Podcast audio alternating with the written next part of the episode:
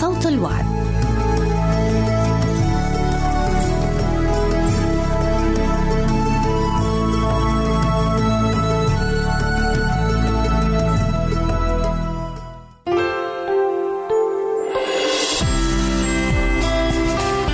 هنا إذاعة صوت الوعد.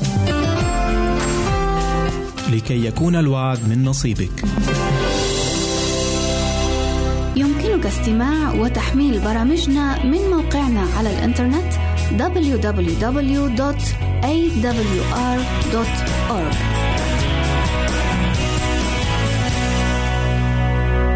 أعزائي المستمعين والمستمعات يسعدنا استقبال رسائلكم على العنوان البريد الإلكتروني التالي راسلنا at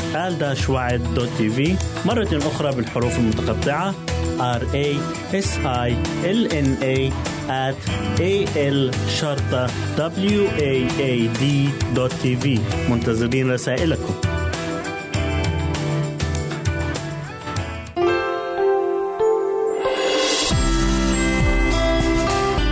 هنا إذاعة صوت الوعد.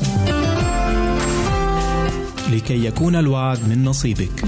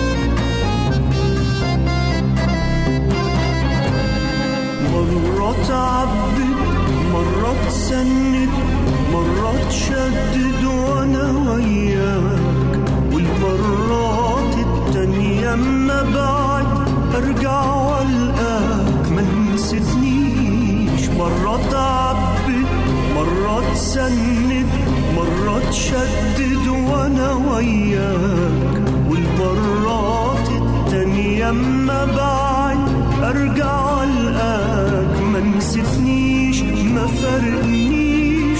ابدا ابدا إحسانك ده ما فرقنيش. وما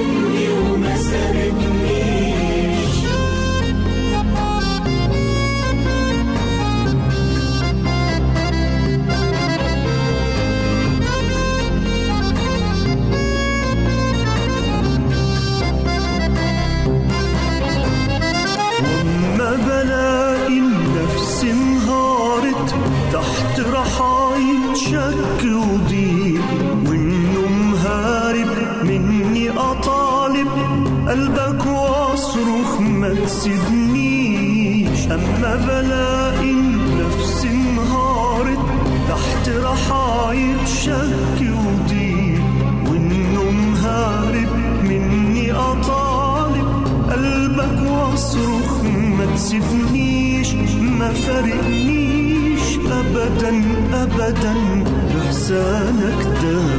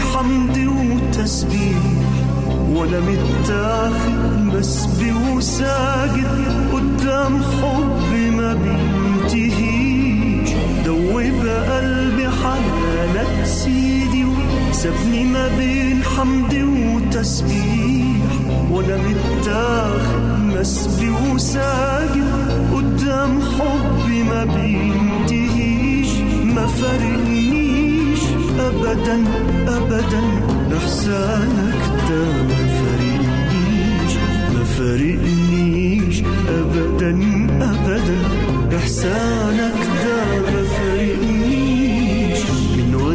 وأنا لسه في رحم الام الرحمه شالتني وما سابتنيش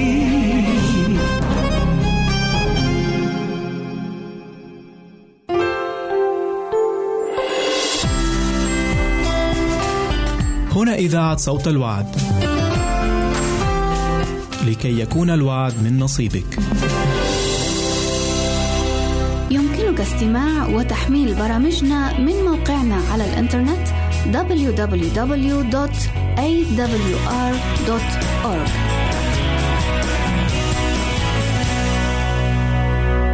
أعزائي المستمعين والمستمعات يسعدنا إستقبال رسائلكم على العنوان البريد الإلكتروني التالي راسلنا at مرة أخرى بالحروف المتقطعة r a s i l n a at a l شرطة w a a d دوت تي في منتظرين رسائلكم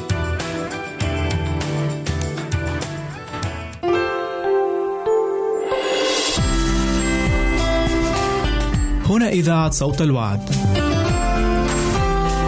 لكي يكون الوعد من نصيبك.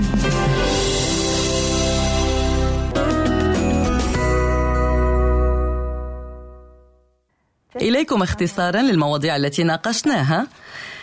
ذكرنا أن تعرض لأشعة الشمس باعتدال مفيد يعزز إنتاج الفيتامين دي وهو الفيتامين الهرموني الذي يساهم في إنتاج الكالسيوم ويقوي عظامنا كما يساهم في مكافحة السرطان وذلك غريب. الآن سنلقي نظرة على تعرض لأشعة الشمس بشكل مفرط. وتأثير ذلك في السرطان. نور الشمس بجرعات كبيرة سيزيد احتمال إصابتنا بسرطان الجلد. وهذا تأثيره عموما وسرطان الجلد هو ما يثير قلقنا. 95% من سرطانات الجلد هي ما نسميه الخلايا القشرية والخلايا القاعدية. هما نوعان مختلفان لكن كلاهما يزدادان بسبب التعرض المتكرر مدى الحياة. إذا ليس لمدة يوم أو يومين بل على مر الوقت لمدى الحياة. حينما يتكدس النوعان المذكوران من السرطانات من حسنات سرطانات الخلايا القشرية والخلايا القاعدية أنها تنمو ببطء كما أنها مرئية إذ تظهر على الجلد. لذا إذا تم تشخيصها فورا ومعالجتها سوف تشفى معظم تلك السرطانات الجلدية. هذه هي الناحية الإيجابية. ثمة نوع آخر من سرطانات الجلد يدعى الورم القتامي وهو أكثر ترويعا. هذا النوع من السرطانات الجلدية خطير لأن بوسعه اجتياح خلايا أخرى بحيث يقتل الضحية. عموما يبرز على الجلد بشكل شامة قاتمة اللون. لكن لا يقتصر على ذلك بل يتغير عادة وقد تنمو الشامة أو بدل أن تكون مستديرة قد تظهر لها أطراف متعرجة كما قد يتغير لونها فتتحول من شامة قاتمة إلى شامة بنية مزرقة أو إلى لون آخر لذا عليكم التنبه إلى تلك السمات فهل تغيرت الشامة؟ هل صارت متعرجة وليس مستديرة؟ هل ارتفعت؟ هل تغير لونها؟ تلك هي السمات التي يجب أن تنتبهوا لها في أي شامة على جلدكم. وإن كان لديكم شامات كثيرة كما عند بعض الأشخاص فقد تكون كلها صحية لكن من السديد أن تزوروا طبيب الجلد. وتطلبوا من الطبيب أو الطبيب فحص جسمكم بحيث يعلم الشامات التي سينصحكم بمراقبتها. لتتأكدوا من عدم تحولها إلى حالة مخيفة مثل الورم القتامي. قرأت عن امرأة يوم كانت في سن المراهقة لاحظت أمها بقعة صغيرة قاتمة على ذراعها. ولا أعرف تاريخها وما إذا كانت تعرضت للشمس مطولا في السابق أو أصيبت بحروق ولعلها لا تتذكر ذلك. لكن فحصت البقعة وتبين أنها ورم قتامي. وجب عليها الخضوع لجراحة وقد ضبطوا المرض باكرا. عليكم أن تفعلوا ذلك. وقد شفيت. لكن أدركت أنه في حالتها وليس في حالة الجميع أن تحمي جسمها فعليا من الشمس لأنها سبق أن عانت من مشكلة الورم القتامي. لذا يبدو أن العامل المهم ليس بالضرورة مقدار التعرض لأشعة الشمس الذي يكون الشخص اختبره بل العامل الأهم هو هل أصيب ذلك الشخص بحرق شمسي؟ وذلك عدة مرات خصوصا خلال الطفولة. بصراحة ثمة أدلة في حال اكتسب الشخص سمرة خفيفة وهي تحول دون الحروق الشمسية. أو إذا دهن الغسول الواقي من الشمس. لكن السمرة الخفيفة التي تحميكم من الحروق الشمسية قد تكون واقية من الورم القتامي. ومن المثير بعدما صار لدينا غسائل واقية من الشمس في السابق افتقرنا إلى مساحيق مماثلة وصار لدينا غسائل واقية. ولفترة لم تكن واقية من نوعية تعرض لأشعة الشمس. أي الأشعة ما فوق البنفسجية ألف وما فوق البنفسجية باء. والغسائل الواقية من الشمس لم تحمي الجسم من نوعي الأشعة ما فوق البنفسجية. والورم القتامي على الأقل في الولايات المتحدة احتمال الإصابة به قد ارتفع. وتراءى لهم أن الناس عندما يشعرون بأن الغسول الواقي من الشمس يحميهم يبقون تحت الشمس لفترة أطول ويصابون بحروق. لذا مهما كان السبب فعليكم أن تحموا أنفسكم من التعرض المفرط لأشعة الشمس. الغسول الواقي من الشمس قد يساهم في مكافحة سرطان الخلايا القشرية. يبدو أن ذلك مرتبط بالتعرض لأشعة الشمس مدى الحياة. وقد بينت الدراسات أن ستة حروق بالغة أو أكثر مدى الحياة تضاعف احتمال الإصابة بسرطان الخلايا القشرية. لذا أكرر لو كنتم من الأشخاص ذوي البشرة الفاتحة عليكم أن تحرصوا على عدم تعرض للشمس بإفراط بحيث تصابون بحروق. من المثير أن معظم سكان الشرق الأوسط الذين يولدون هنا يتحلون بتلك البشرة الزيتونية الجميلة وهي تحميهم من الإصابة بالحروق. لكن ربما خلال مكوثكم أو تجوالكم في مناطق المنتجعات في الشرق الأوسط رأيتم أبناء شمال أوروبا ببشرتهم الفاتحة أو أبناء روسيا ببشرتهم وترونهم على الشاطئ وتلاحظون أن جلدهم يحمر تدريجيا وتعرفون ما سيحدث. إذ يحترقون ولا يدركون أن تواجدنا في الشرق الأوسط يجعل شمسنا أقرب إلينا مما هي في المنطقة الشمالية. أيضا إذا كنتم قرب المياه أو إذا كنتم في لبنان وبقرب الثلوج. فهي تعكس أشعة الشمس بحيث تزداد أرجحية الإصابة بحروق أي المياه وسلوش لذا انصحوا أصدقائكم الأجانب فور وصولهم بأن يدهنوا الغسول الواقي من الشمس ويغطوا أجسامهم إثر تعرضهم لها لفترة كافية لئلا يحرقوا. ما قد يجعلهم طبعا عرضة لبعض السرطانات التي تحدثنا عنها. كما اكتشفنا أن بعض أنواع الدهون الغذائية قد تعزز خطر سرطان الجلد.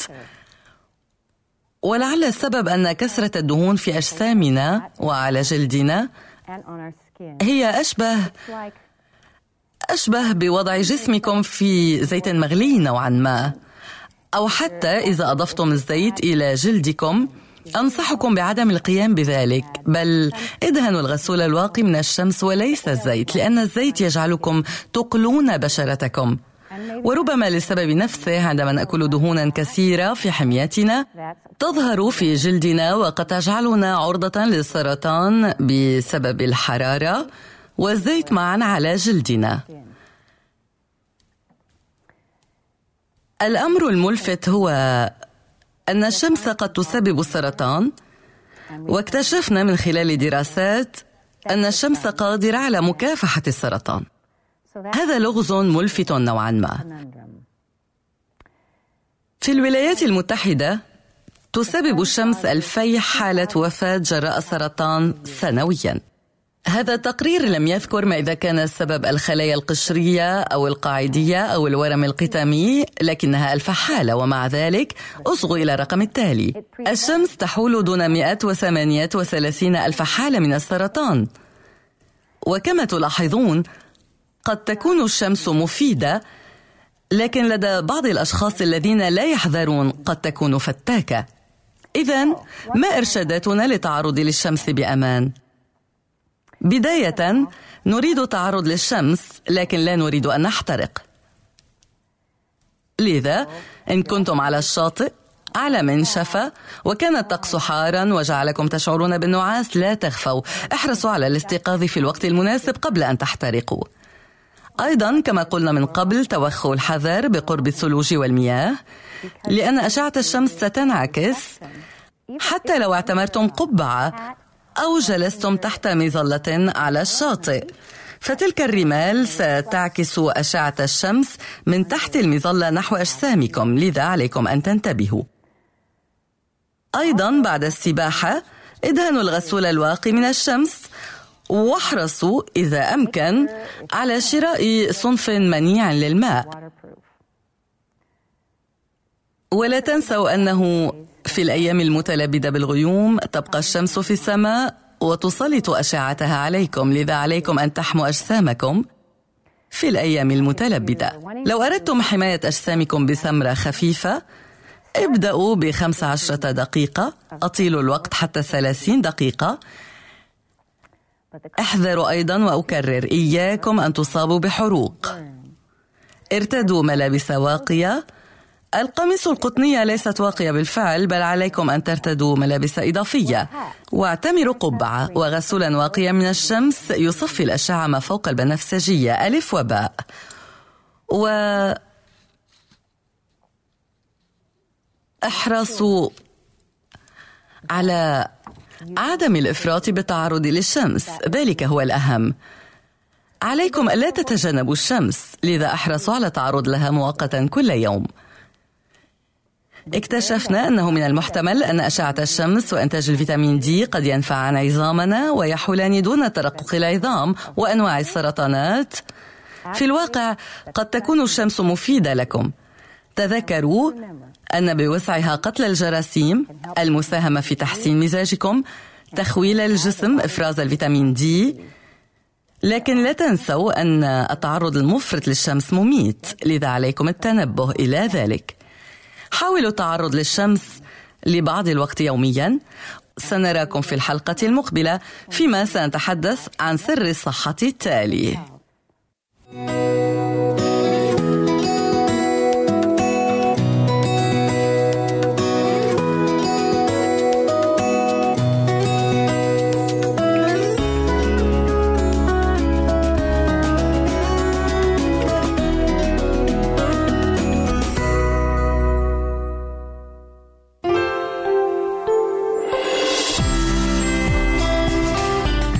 إذاعة صوت الوعد. لكي يكون الوعد من نصيبك. يمكنك استماع وتحميل برامجنا من موقعنا على الإنترنت www.awr.org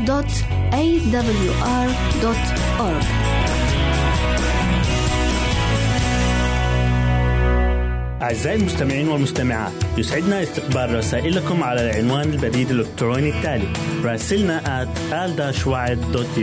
مرة أخرى بالحروف المتقطعة r a s i l n a at a l شرطة w a a d منتظرين رسائلكم.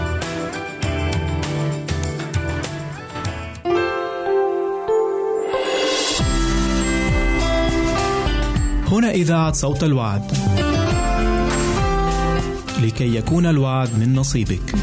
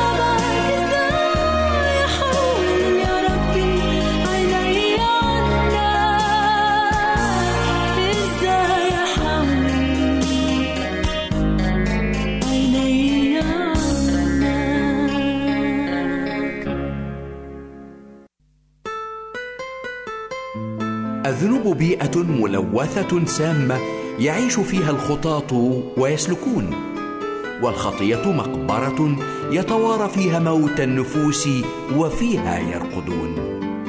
لكن رب قائل الخطاة يمشون وينجحون بل ويضحكون. كلا يا صديقي إنهم كالطير يسبحون فمن الألم يرقصون. وفي الحقيقة إن كثيرين من الأحياء خطاة موتى كتابيا وادبيا. وبعض الموتى في المسيح أحياء روحيا وابديا. نعم فأجرة الخطية هي موت. لذا تحولوا من نفوسكم الساقطة لصليبه لأنه كما رفع موسى الحية في البرية هكذا ينبغي أن يرفع ابن الإنسان لكي لا يهلك كل من يؤمن به بل تكون له الحياة الأبدية. أيها المتألم بلسعه الحية القديمة إبليس. التفت إلى المسيح الحي والمحيي. التفت إليه بالثقة الكاملة في كمال خلاصه بالتوبة القلبية المرتمية في دفء محبته بالعودة الأمينة الملتمسة لعفوه وغفرانه. فالمسيح جاء لكي يطلب ويخلص ما قد هلك. لأنكم بالنعمة أنتم مخلصون بالإيمان. وهو ينادي التفتوا إلي واخلصوا. يا جميع أقاصي الأرض لأني أنا الله وليس آخر. اخلصوا. هذا هو الخلاص وأعظم غاية.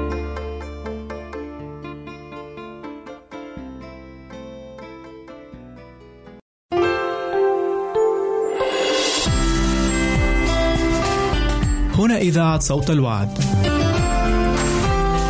لكي يكون الوعد من نصيبك. يمكنك استماع وتحميل برامجنا من موقعنا على الإنترنت www.awr.org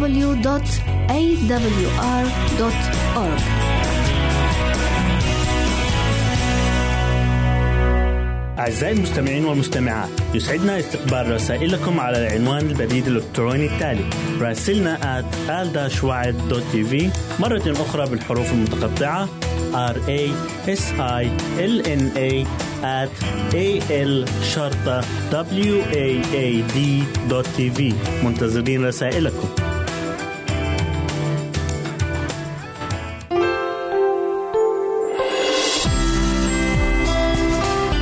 هنا إذاعة صوت الوعد.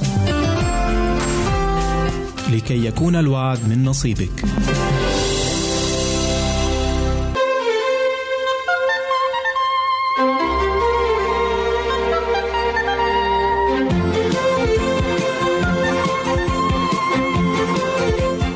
المال أرباحه وخسارته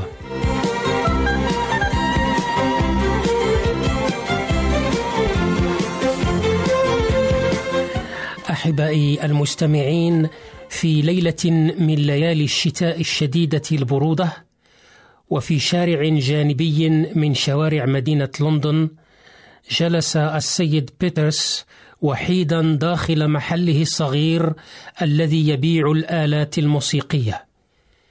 كان الشارع خاليا من المارة إذ لم يكن أحد يجرؤ على الخروج في هذا البرد القارس إلا لحاجة لا تؤجل. لذلك لم يتوقع السيد بيترس أن يأتي أحد إلى دكانه الصغير. لكن البائع فوجئ بدخول رجل عجوز يرتدي حلة قديمة ممزقة لا تكاد تستر جسده النحيل ويطل من عينيه حزن شديد. وفي كلمات ذليلة قال الرجل لصاحب المتجر لقد جئت لأبيع لك هذا الكمان العتيق. إنه قديم لا يستحق شيئا لكنني أكاد أهلك جوعا. فهل تتكرم بشرائه حتى أستطيع أن أبتاع شيئا من الطعام؟ وتناول بيترس الآلة القديمة وألقى للرجل بجنيه واحد. أخذه شاكرا واندفع خارجا ليختفي في برودة الليل. وأمسك بيترس بالكمان القديم يعبث بأوتاره فما أن حرك القوس حتى تصاعد من الكمان القديم نغم قوي ساحر أثار دهشة البائع الخبير. وبسرعة أوقد صاحب المحل شمعة صغيرة ونظر بتدقيق داخل الكمان ليقرأ الاسم السحري لصاحبه أنطوني ستراديفاري.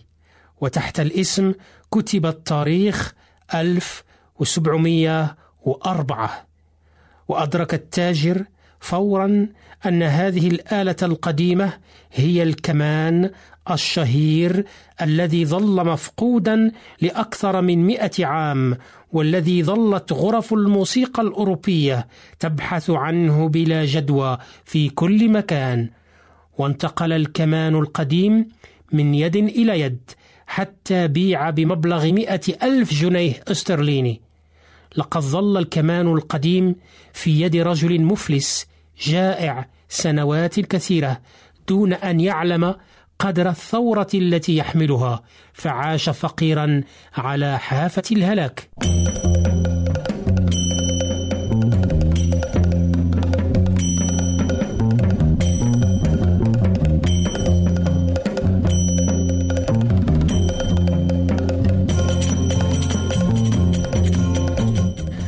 أحبائي كثيرا ما نظن أن المال الذي لم ندركه هو أفضل ما في الحياة. وإذ تسيطر هذه الفكرة على عقولنا فإننا نفقد إحساسنا بقيمة الأشياء العظيمة التي نملكها وهي أقرب الأشياء إلينا. فالهواء الداخل إلى صدورنا والنور في عيوننا والعمل اليومي بين أيدينا والخبز العادي في أفواهنا حتى الأرض التي ندوسها بأقدامنا فتطعمنا هذه جميعها وعشرات غيرها نملكها نحن البسطاء. وما أكثر ما يملك الناس البسطاء من دون المال.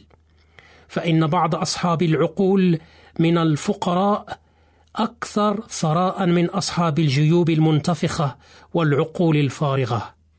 لكن كثيرا ما يندفع الناس وراء المال يشترونه ويدفعون فيه ثمنا هائلا هو كل العمر وكل الجهد وكل الراحة. ولا يدرك الكثيرون فداحة الثمن الذي يدفعونه مقابل جمع المال إلا بعد فوات الأوان. لذلك أوصى أحدهم أن يكتب على قبره هنا يرقد فلان الذي ولد إنسانا ومات تاجر جملة.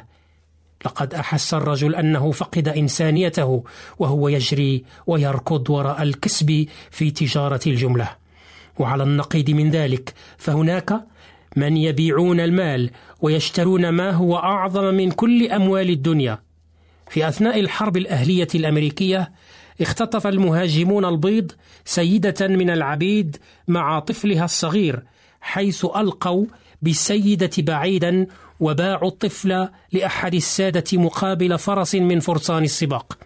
وفي خدمة هذا السيد أقبل الطفل رغم ضعف جسده على الدراسة حتى حصل على درجة الماجستير في الزراعة وصار رئيسا للقسم في كليته وأصبح جورج كارفر عالما شهيرا وكان من الممكن أن يعوض أيام الفقر والحاجة ويحصل على ما يشاء من مال لكنه قرر أن لا يبيع حياته بالمال بل يبيع المال بحياته الحافلة. وعلى مدى 47 عاما كرس نفسه تماما لخدمة الفقراء السود فلم يتعد دخله الشهري على مدى سنوات عمره مبلغ التسعة والعشرين دولارا فقط في الأسبوع. إذ رفض أن يتقاضى أكثر من ذلك قائلا إن لديه ما يكفي احتياجاته القليلة. والغريب أن المخترع العظيم توماس إديسون عرض على جورج كارفر أن يعمل معه مقابل مئة ألف دولار سنويا كبداية تعيين لكن كارفر رفض العرض لأنه يريد أن يكمل رسالته في رفع مستوى الحياة لفقراء الطلبة المنبوذين. فما أكثر الأشياء التي لا يستطيع المال أن يشتريها وما أكثر الأشياء التي يستطيع المال أن يضيعها.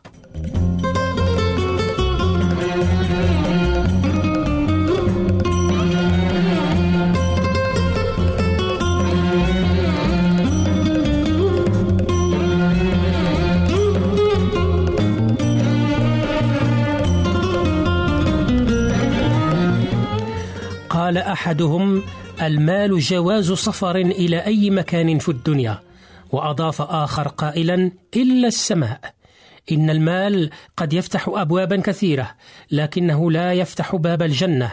فالذين يعشقون المال لا يعبدون سواه وهو إله لا يملك لعبيده جنة أو نعيما.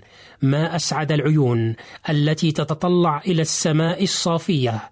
فترى الله خلف غيوم المادة وتدرك يقينا أن الحياة الإنسانية في ذاتها جوهر روحي أثمن من كل معطيات الدنيا. فإن كنا نحيا في قصر أو نبيت في كوخ فجميعنا ضيوف نرحل إلى حياة أخرى وراء حياتنا القصيرة. فهل نجد مكانا لأرواحنا في السماء؟ هذا هو الثراء الحقيقي.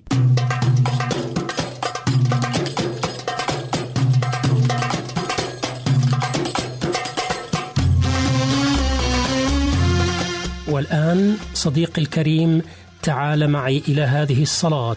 نوجهها إلى رب السماوات والأرض.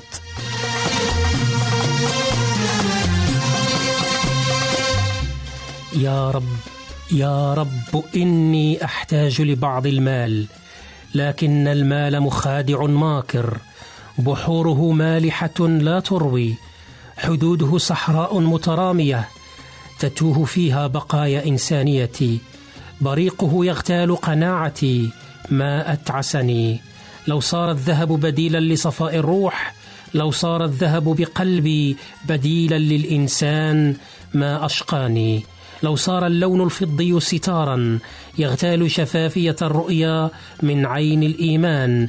أعلم أن المال ليس طريق جنتك فارفعني فوق المادة.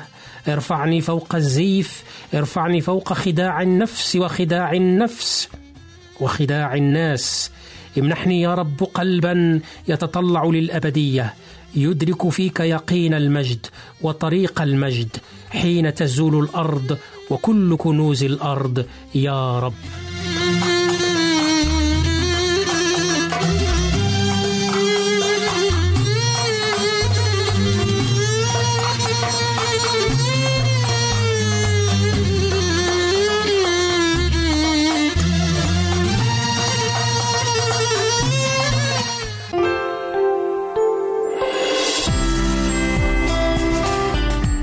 إذاعة صوت الوعد. لكي يكون الوعد من نصيبك. يمكنك استماع وتحميل برامجنا من موقعنا على الإنترنت www.awr.org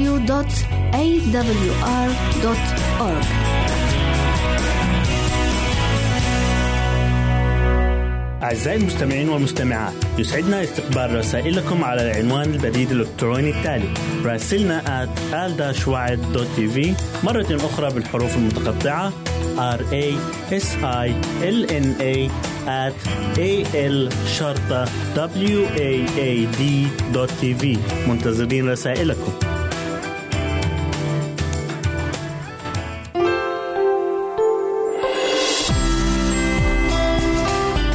هنا إذاعة صوت الوعد. لكي يكون الوعد من نصيبك.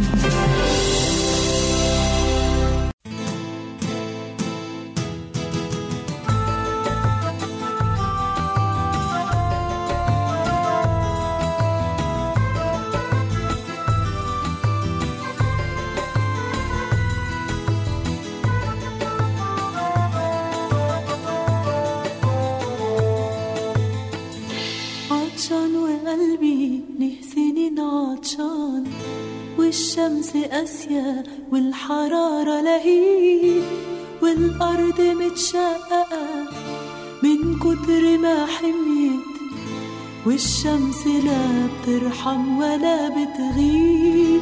يا شمس يا مولعة زي الحريق والنار الخضرة يبست ومش باقي سوى الصبار.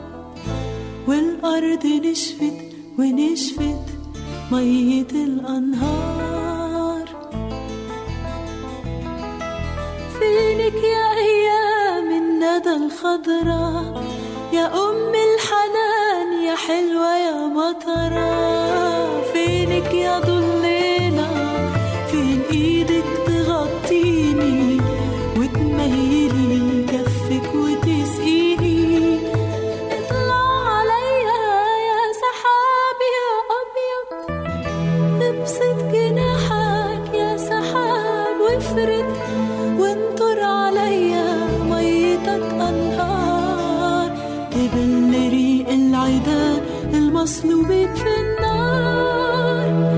افرد جناحك يا سحاب الظل وغطي وش العيال المطروحين في الطل واكبر بخاطر الولاد العطشانين في الحر. اشتقنا ليك يا مطر عطف علينا وطل.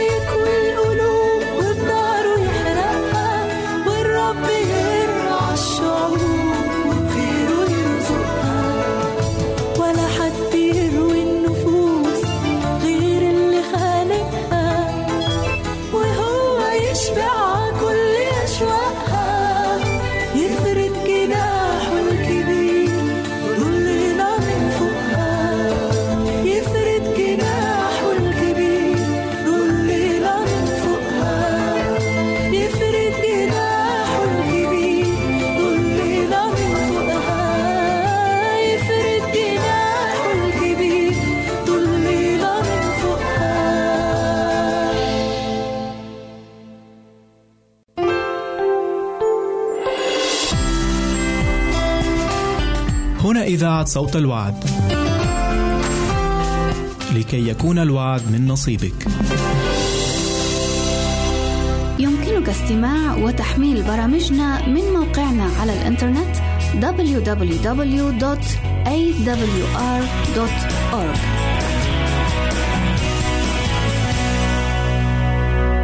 أعزائي المستمعين والمستمعات يسعدنا استقبال رسائلكم على العنوان البريد الإلكتروني التالي راسلنا at مرة أخرى بالحروف المتقطعة r a s i l n a at a l شرطة w a a d منتظرين رسائلكم.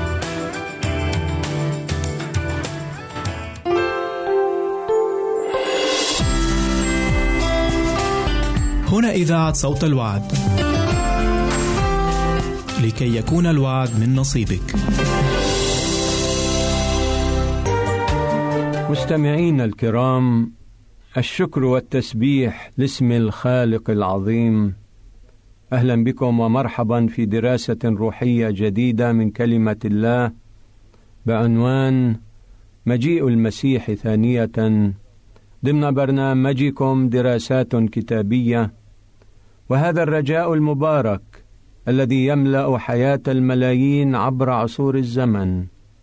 وعن قريب سيصبح هذا الرجاء حقيقة واقعية. ليتنا نكون من أصحاب هذا الامتياز.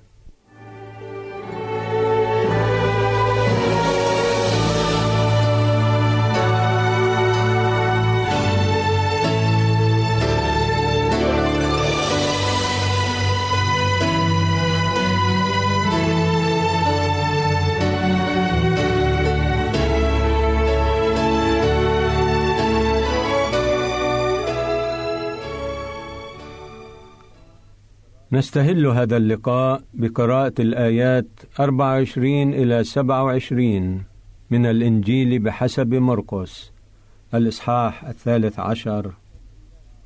وأما في تلك الأيام بعد ذلك الضيق فالشمس تظلم والقمر لا يعطي ضوءه ونجوم السماء تتساقط والقوات التي في السماوات تتزعزع.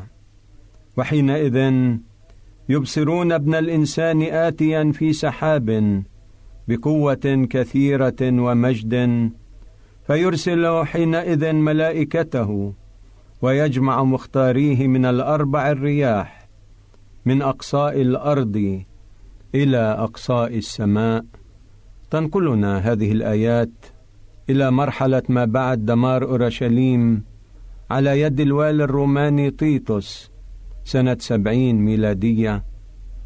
إن عبارة تلك الأيام هي عبارة مألوفة مأخوذة من نبوات العهد القديم حيث يتكلم السيد المسيح هنا عن الفترة التي تلي الضيق. ويصاحب قرب هذا المجيء علامات في الشمس والقمر وتساقط النجوم وتزعزع القوات التي في السماوات. وتحقيقا لهذه النبوءة فقد حصلت أكبر هزة أرضية معروفة. في واحد تشرين الثاني نوفمبر سنة 1755 والمعروفة بزلزال لشبونة عاصمة البرتغال حيث لوحظت نتائجها في أوروبا وأفريقيا وأمريكا. فوق مساحة تقرب من أربع ملايين ميل مربع.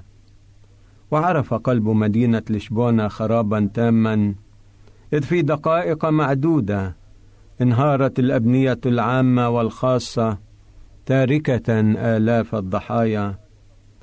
ومع أن الآثار الطبيعية للهزة كانت واسعة فإن وقعها على فكر أهل العصر كان قوي المدلول أيضا.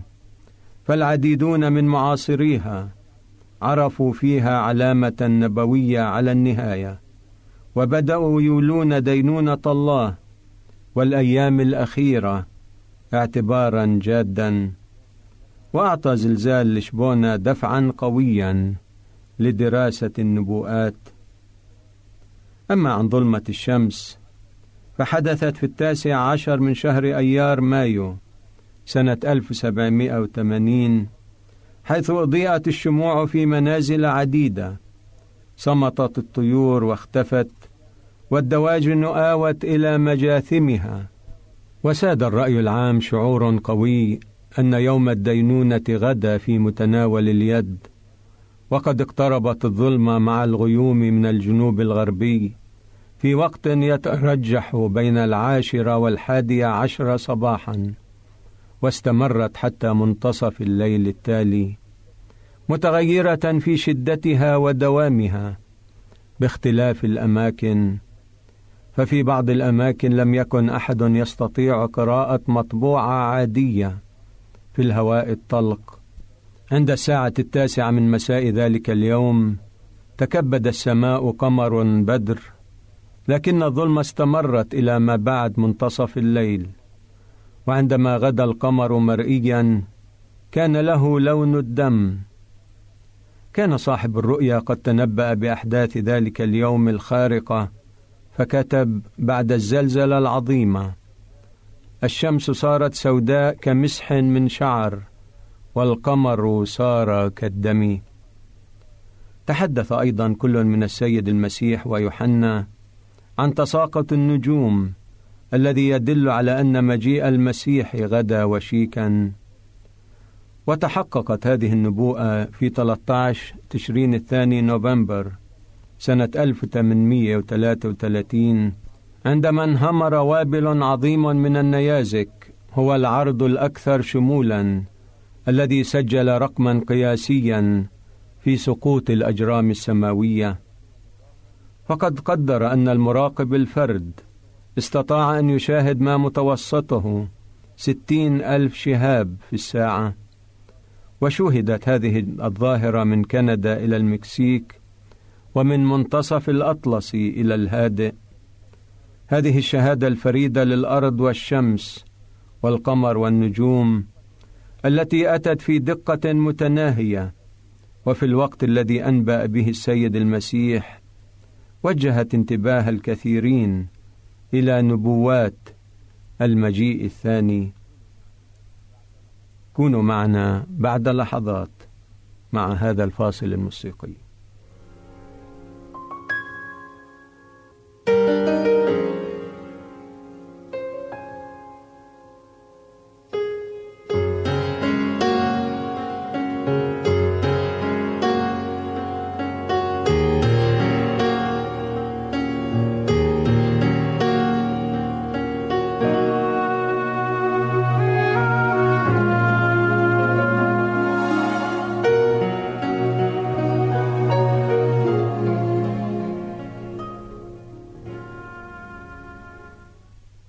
وبعد تزعزع القوات التي في السماوات عندئذ يبصرون ابن الإنسان اتيا في سحابة بقوة كثيرة ومجد.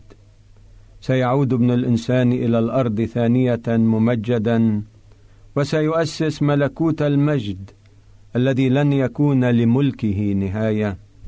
وحيث لم يظهر مجيئه الأول أي مجد ظاهر سيكون المجيء الثاني متوجا بالقوة والمجد فيرسل عندئذ ملائكته ويجمع مختاريه من الجهات الأربع من أقصى الأرض إلى أقصى السماء.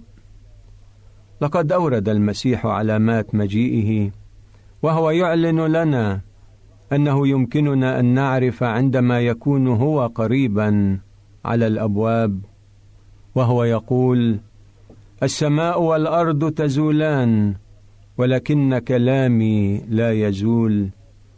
إن المسيح آت على السحاب بقوة ومجد عظيم وستحف به جماهير من الملائكة المتألقين بالضياء وسيأتي ليقيم الأموات ويغير القديسين الأحياء من مجد إلى مجد.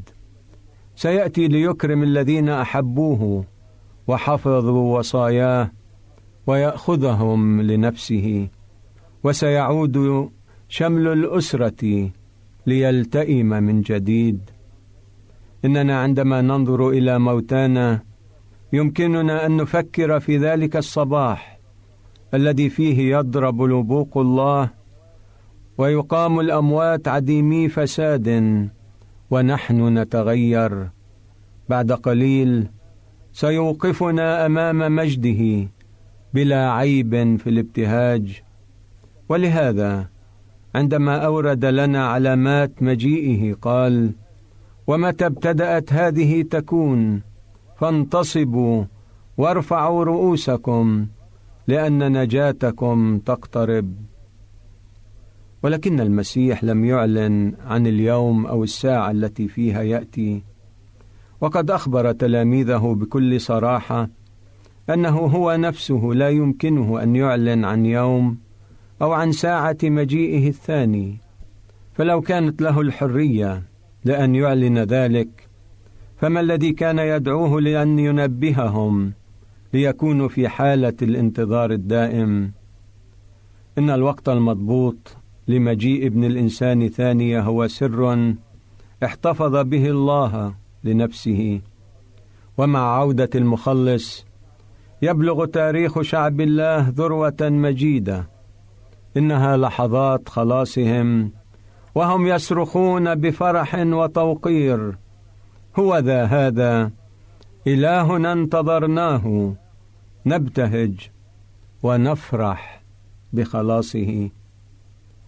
أملي أيها الأعزاء أن نكون مواطنين صالحين.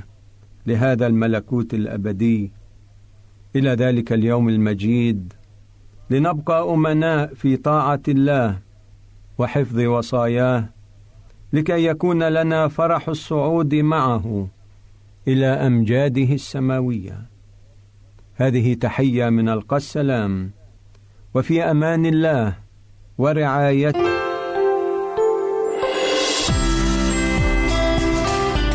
هنا إذاعة صوت الوعد.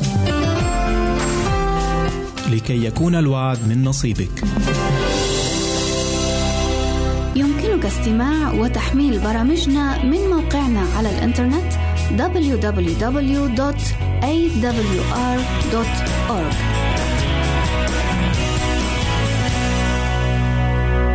أعزائي المستمعين والمستمعات يسعدنا استقبال رسائلكم على العنوان البريد الإلكتروني التالي راسلنا at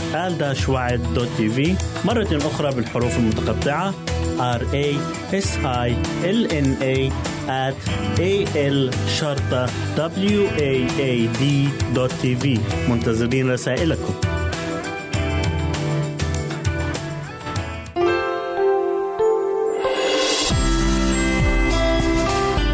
هنا إذاعة صوت الوعد. لكي يكون الوعد من نصيبك.